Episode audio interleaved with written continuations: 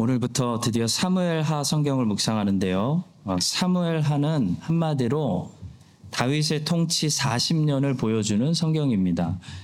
그런데 사무엘하는 다윗의 통치 40년을 크게 두 부분으로 나누어서 보여줍니다. 전반전에서는 다윗이 승승장구하게 되는 다윗의 승리를 보여주고요. 후반전에서는 다윗의 어두운 면과 다윗의 패배와 다윗도 겪게 되는 고통들을 보여주고 있습니다. 오늘 우리가 읽은 부분은 사무엘상 마지막에서 이어지는 이야기인데요. 원수 사울이 죽었다는 소식을 들은 다윗이 반응하는데 보통 사람들과 차원이 다르게 반응합니다. 보통 사람들은 좋아하거나 아니면 속으로는 좋으면서도 겉으로 티를 내지 않으려고 참는데요. 다윗은 보통의 인생이 아니라 의로운 인생을 살았기 때문에 아주 놀라운 반응을 합니다. 예상을 깨는 반응을 합니다.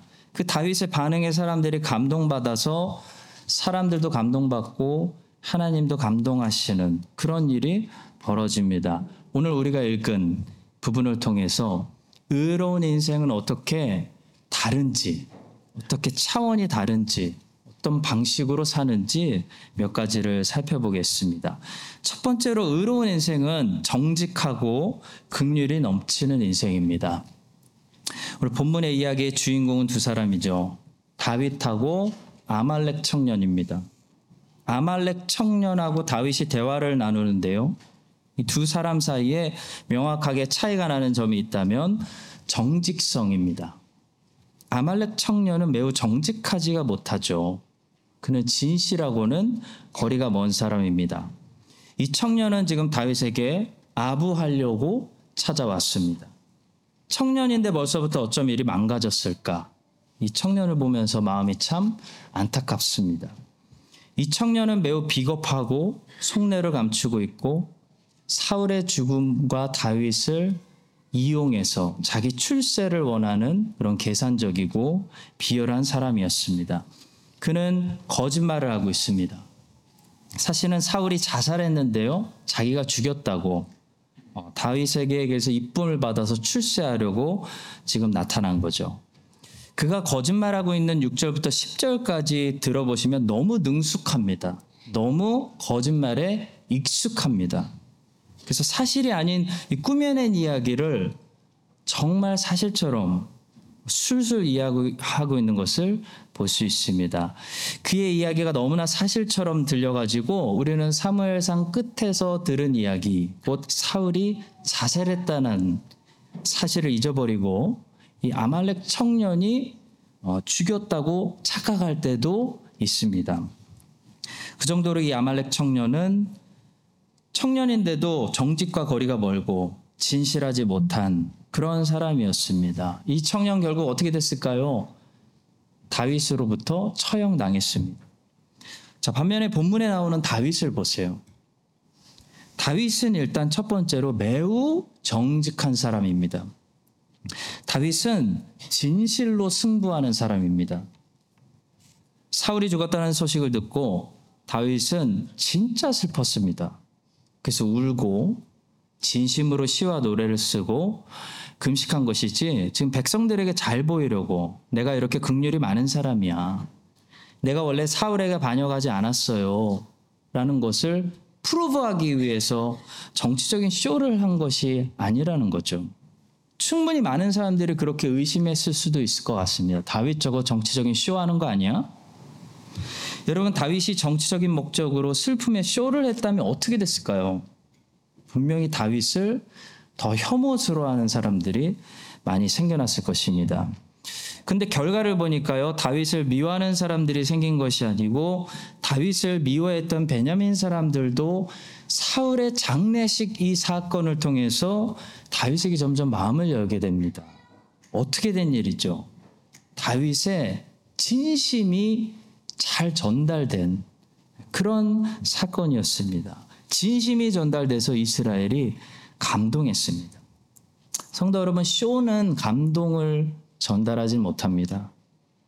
감동을 전달하고 싶으면 진심이 전달돼야 됩니다. 다윗이 진심으로 슬퍼했더니 백성들이 감동받아서 사울의 죽음을 정말 멋있게 장례를 치렀습니다. 이것이 리더십이죠. 리더십은 강요가 아니라 감동입니다.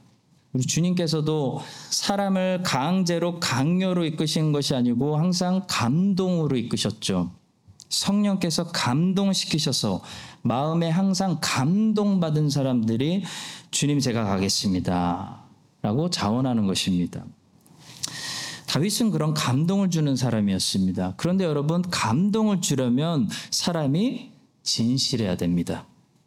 우리를 감동시키는 사람들 항상 진심이 느껴지는 사람이 거칠애가 아니고 인사말이 아니고 진심이 느껴지는 사람들.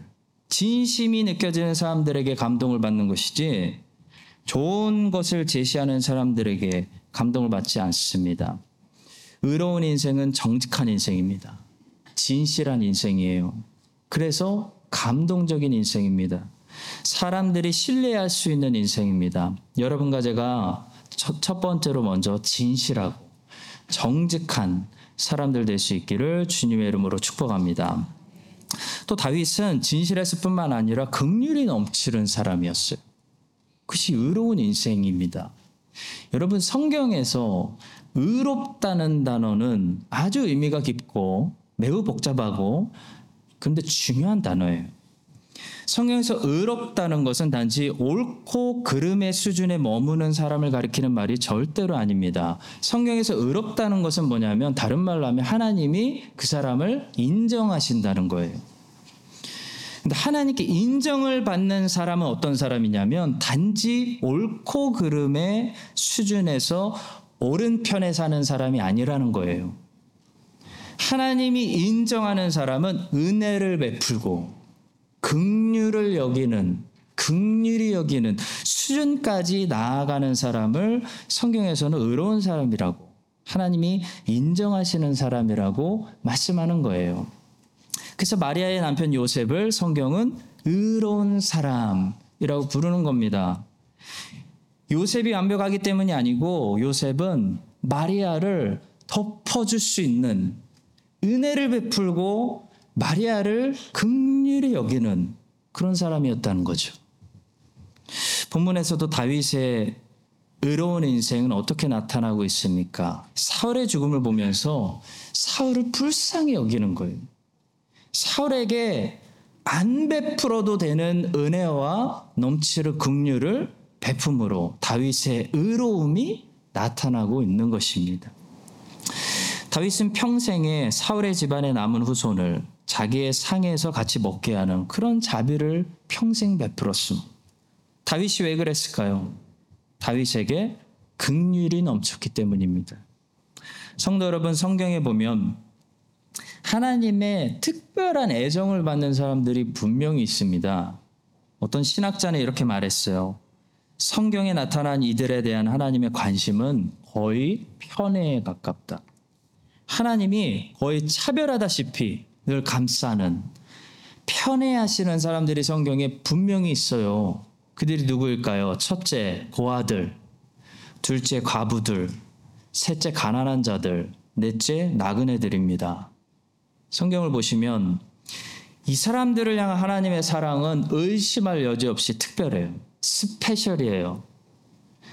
하나님은 어떠한 경우에도 이들을 보호하시고 감싸십니다. 자, 그러면 공평하셔야 되는 하나님께서 이렇게 특별한 사랑으로 사랑해 주시는 것을 우리는 어떻게 해석해야 될까? 하나님이 왜 그러실까? 질문할 수 있습니다. 이동훈 목사님은 이에 대해서 이런 생각을 하셨어요. 하나님이 이들을 특별히 편애할 수밖에 없는 이유는 하나님의 속성 때문이라고 생각하는데 어떤 속성 때문일까요? 바로 하나님의 극률 때문입니다. 약자를 보실 때마다 이 하나님의 속성이 있는데요. 속성 중에 극률이 여기는 속성이 있다 는 거예요. 그 극률이 작동해 가지고 약한 자를 생각하시는 하나님의 그 풍성한 극률 때문에 하나님은 고아와 가부들, 가난한 자들, 나그네들을 특별히 주목하실 수밖에 없다는 겁니다. 의로운 인생은 어떤 인생일까요? 의로운 인생, 옳은 인생일까요? 옳은 인생은 아직 성경이 말하는 하나님이 인정하시는 의로운 인생이 되기에는 부족합니다. 우리는 당연히 옳아야 됩니다. 옳고 그름은 마지막 단추가 아니라 첫 단추입니다. 당연히 옳아야 돼요. 근데 옳은 후에 거기서만 머물면 안 됩니다. 하나님의 성품을 속성을 닮아서 불쌍히 여기고 긍휼을 베풀 줄 아는 그런 사람들이 돼야 한다는 것이에요. 그것이 다윗의 인생이었어요. 평생 다윗이 살았던 인생이고 의로운 인생이고 하나님 마음에 합한 하나님이 인정하시는 인생입니다. 여러분과 저의 삶도 그랬으면 좋겠습니다. 마리아를 옳고 그름으로만 판단할 것이 아니고요. 거기서 더 나아가서 마리아 진짜 불쌍하다. 내가 져주고 봐줘야지. 라는 마리아를 극률이 여겼던 그런 요셉과 같은 의로운 인생들 될 수 있기를 주님의 이름으로 간절히 축복합니다. 두 번째로 의로운 인생은 당연히 하나님의 나라를 먼저 생각하는 인생이에요. 다윗은 끝까지 사울하고 전쟁하지 않았습니다. 근데 여러분, 다윗이 전쟁을 싫어하는 평화주의자여서 사울과 전쟁 안 한 게 아니에요. 사무엘하를 이제 조금만 더 읽어보면 다윗은 전쟁을 엄청 많이 하고요. 전쟁을 잘합니다. 주변 국가들 다 굴복시킵니다. 조공 바치게 합니다. 그러니까 다윗이 지금 전쟁을 못해서 싫어해서 평화주의자여서 사울하고 안 싸운 게 아니라는 거죠. 다윗이 왜 안 싸웠냐면 다윗은 여호와의 전쟁만 싸우는 사람이에요. 자기를 위해 전쟁을 하는 사람이 아니었다는 것입니다. 성도 여러분, 여호와의 전쟁은 싸우지 않으면서 자기를 위해 전쟁하는 사람들이 얼마나 많은지 몰라요. 하나님이 골리앗에게 욕을 들으실 때 다 잠잠해요. 대부분의 사람들이 잠잠합니다. 근데 자기가 욕 먹을 때 목숨 걸고 싸우는 거예요. 다윗은 반대로 했습니다. 다윗은 여호와를 욕하는 골리앗을 살려둘 수가 없었습니다. 다윗은 그와 싸워야만 했어요. 근데 그런 다윗이 사울하고는 어쩐 일인지 끝까지 전쟁을 하지 않습니다. 여호와를 위해서는 얼마든지 싸워도 자기를 위해서 전쟁하지 않겠다는 거예요.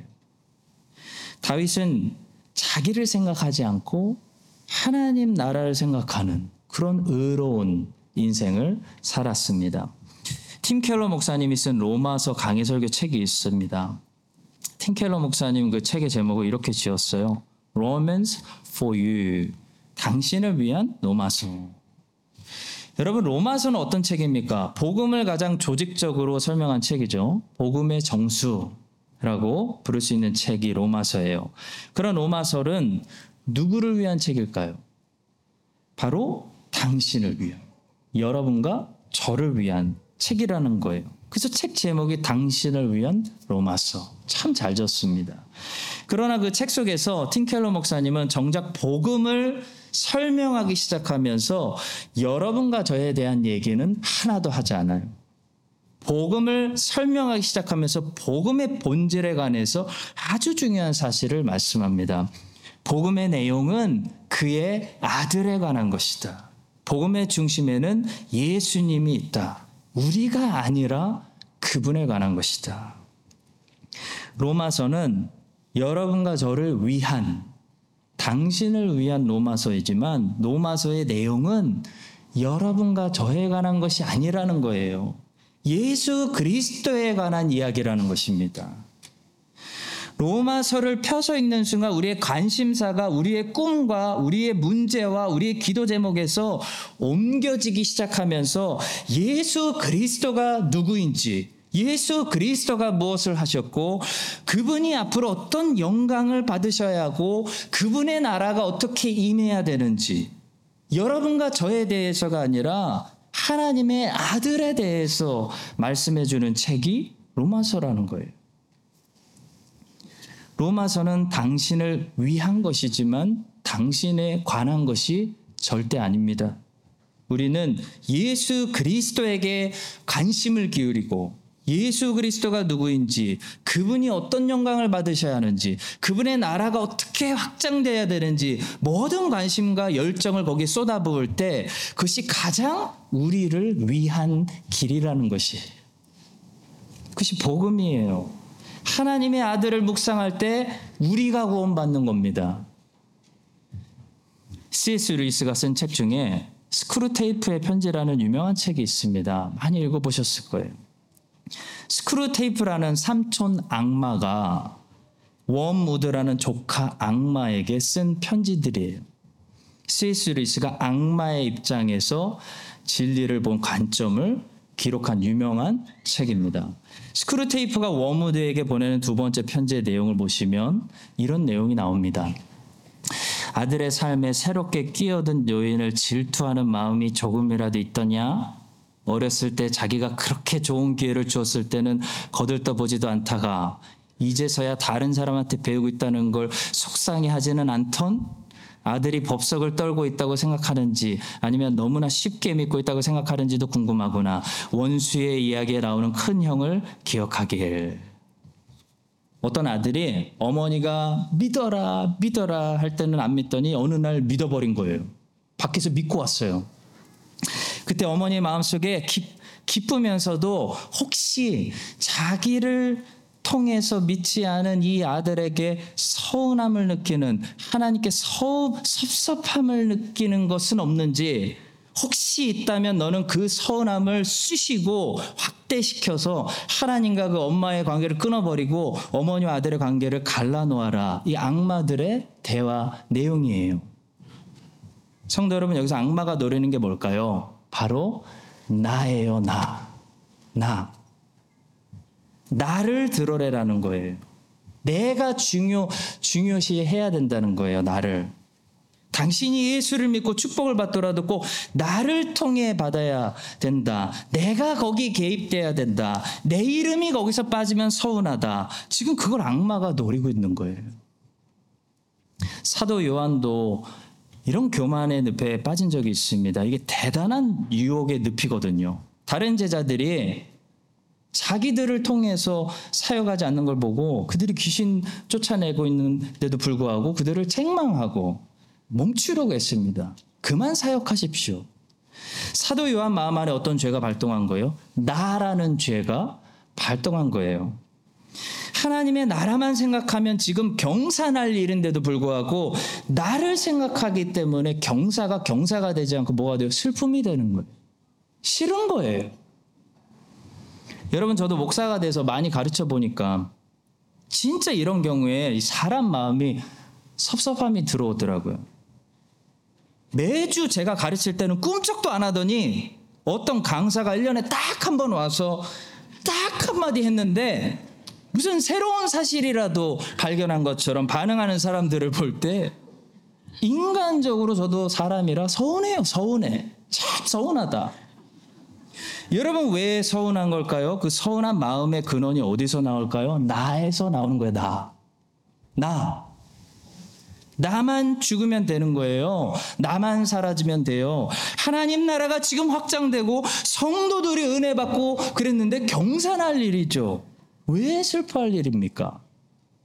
근데 내가 살아있으면 첫째 아들처럼 지금 동생이 돌아왔는데 경산할 일이 아니라 그게 큰일 날 일이에요. 슬픈 일이에요. 성도 여러분, 진정한 겸손은 무엇일까요? 나를 생각해서 지우는 것입니다. 내가 나의 관심사에서 멀어지는 것이고, 내가 나의 검색어에서 사라지는 것입니다. 초점이 바뀌는 거예요. 초점이 나에서 주님의 나라, 주님의 영광, 주님의 이름, 하나님의 백성, 하나님의 교회, 이걸로 바뀌는 것이 겸손이에요. 항상 우리 안에 숨어 있는 인간이라 이 교만이 우리를 선하게 만드는 거예요, 여러분. 여러분 교회 제가 진리를 가르쳐도 교회 모든 문제가 어디서 시작하는지 아세요? 섭섭함에서 시작돼요. 그왜 서운할까요? 여러분 서운한 이유는 숨은 교만 때문이에요. 나를 통하여 나 잊지 마 때문에 서운한 거예요. 다윗은 자기를 괴롭힌 원수에게 관심이 없으세요. 왜냐하면 자기에게 관심이 별로 없어요. 다윗의 오로지 관심은 하나님을 괴롭히는 원수들에게 있어요. 하나님의 원수들이 다윗의 원수들이 되는 거예요. 왜냐하면 다윗의 관심은 하나님께 있기 때문입니다. 그래서 사울에게 복수하지 않는 겁니다. 여러분과 저도 점점 더 우리의 이 관심사가 나에게서 멀어져서 오직 하나님의 나라를 생각하는 인생, 하나님에게 그 초점이 맞추어져 있는 인생, 그런 의로운 인생 살 수 있기를 예수님의 이름으로 간절히 축복합니다. 마지막 세 번째예요. 의로운 인생은 하나님이 되지 않는 인생입니다. 우리가 하나님이 데려갈 때가 너무나 많습니다. 구체적으로 언제 하나님이 데려고 할까요? 그 중에 하나는 판단하려고 할 때, 재판하려고 할 때 우리는 하나님이 되려고 하고 있는 것입니다, 여러분. 왜냐하면 우리는 재판장이 아니에요. 하나님은 이 중에서 한 사람도 재판장으로 세우신 적이 없어요. 하나님이 재판장이에요. 이 세상은 다 하나님의 세상이고요. 하나님의 세상을 판단하고 재판하실 분은 하나님이십니다. 다윗이 의로운 인생을 살았던 것은 다윗을 보니까 다윗도 평생 완벽하진 않았지만 한 번도 하나님의 자리에 앉으려고 하지 않았기 때문입니다. 다시 말해 다윗은 하나님께 최종 결론을 항상 맡기고 있어요. 최종 결판은 하나님께 맡기고 있어요. 자기가 재판한 적이 없습니다. 다윗이 그렇게 했던 것은 하나님을 두려워했기 때문입니다. 본문에서 다윗이 아말렉 청년의 말을 듣고 기가 막혀서 질문하는 거예요. 한 가지 단어를 가지고 질문해요. 바로 두려움입니다. 14절입니다. 다윗이 그에게 이르되 내가 어찌하여 손을 들어 여호와의 기름 부음 받은 자 죽이기를 두려워하지 아니하였느냐. 야 너는 무섭지도 않냐? 이 말이에요. 성도 여러분 우리가 남을 판단하고 재판한다는 것은 그 순간에 하나님을 두려워하지 않고 하나님이 똑바로 일을 제대로 하지 않으시기 때문에 제가 좀 나서야 하겠습니다. 라고 교만하게 구는 것과 같은 것입니다. 다윗은 그런 교만을 품지 않았습니다. 그것이 의로운 인생이에요. 옥하는 목사님은 자신의 요한복음 강해 설교 중에서 마지막 21장의 설교를 가장 아끼셨대요. 요한복음 21장에서 특히 큰 은혜를 받았다는 것입니다. 그 이유를 설명하셨는데요. 21장에 나오는 예수님이 너무나 인간적이라는 거예요. 21장에 나오는 예수님은 누구입니까? 이미 부활하셨어요. 십자가 사명 다 이루셨습니다. 영광스러운 하나님의 아들로 승리하신 이후에. 그래서 이제 원수들에게 복수하시면 돼요. 근데 예수님은 21장에서 그 전보다도 훨씬 더 인간적인 모습으로 나타나십니다. 예수님은 눈부신 부활의 영광의 하나님으로 나타나서 제자들을 빨리 꿀 엎드려 엎드려지게 하고 기죽이게 한 것이 아니라 오히려 기가 죽어 있는 제자들에게 제자들을 살려주시기 위해서 매우 인간적인 모습으로 다가가십니다. 찬란한 영광의 빛이 아니라 생선구이를 가지고 다가가시죠. 그러면서 오카노 목사님 이런 설교를 하십니다. 우리는 조금만 믿음이 좋아져도 조금만 더 경건하게 보여도 마치 하나님이나 된 것처럼 행동하는 경우가 자주 있기에 예수님을 보면서 더욱더 부끄러워하는지 모른다. 오카노 목사님, 모른다. 사랑하는 성도 여러분, 그 누구보다도 찬란한 영광의 하나님의 아들이 이렇게 겸손하게 생선구이를 들고 제자들에게 다가가셨는데요. 우리는 피조물에 불과하면서도 그것도 타락하고 망가진 피조물에 불과하면서도 우리가 옳다고 내 생각에 맞다고 자꾸 하나님이 데려갈 때가 얼마나 많습니까? 여러분과 저도 다윗처럼 이제부터는 모든 재판과 판단은 하나님께 맡기고 사울 문제도 하나님께 맡겨버리고 하나님의 자리에 끝까지 앉지 않으며 하나님이 일을 너무 답답하게 하시니까 내가 나서겠습니다라는 무서운 착각과 교만의 죄를 회개하시는 아, 우리 모두가 될 수 있기를 겸손한 자를 오늘도 찾으시는 예수님의 이름으로 간절히 축원합니다. 기도하겠습니다. 주님 우리가 교만하여져서 주님의 자리에 앉으려고 했을 때가 너무나 많았습니다. 주님 내가 옳고 저 사람들이 틀린 것이 아니라 주님이 항상 옳고 우리 모두가 조금씩 틀렸다는 것을 알게 하시고 하나님을 더욱더 두려워할 수 있는 겸손한 마음을 허락하여 주시옵소서. 하나님 나라를 언제나 먼저 생각하며 극률이 여기는 인생, 정직한 인생, 의로운 인생을 살아가게 하여 주시옵소서. 예수님의 이름으로 기도합니다. 아멘.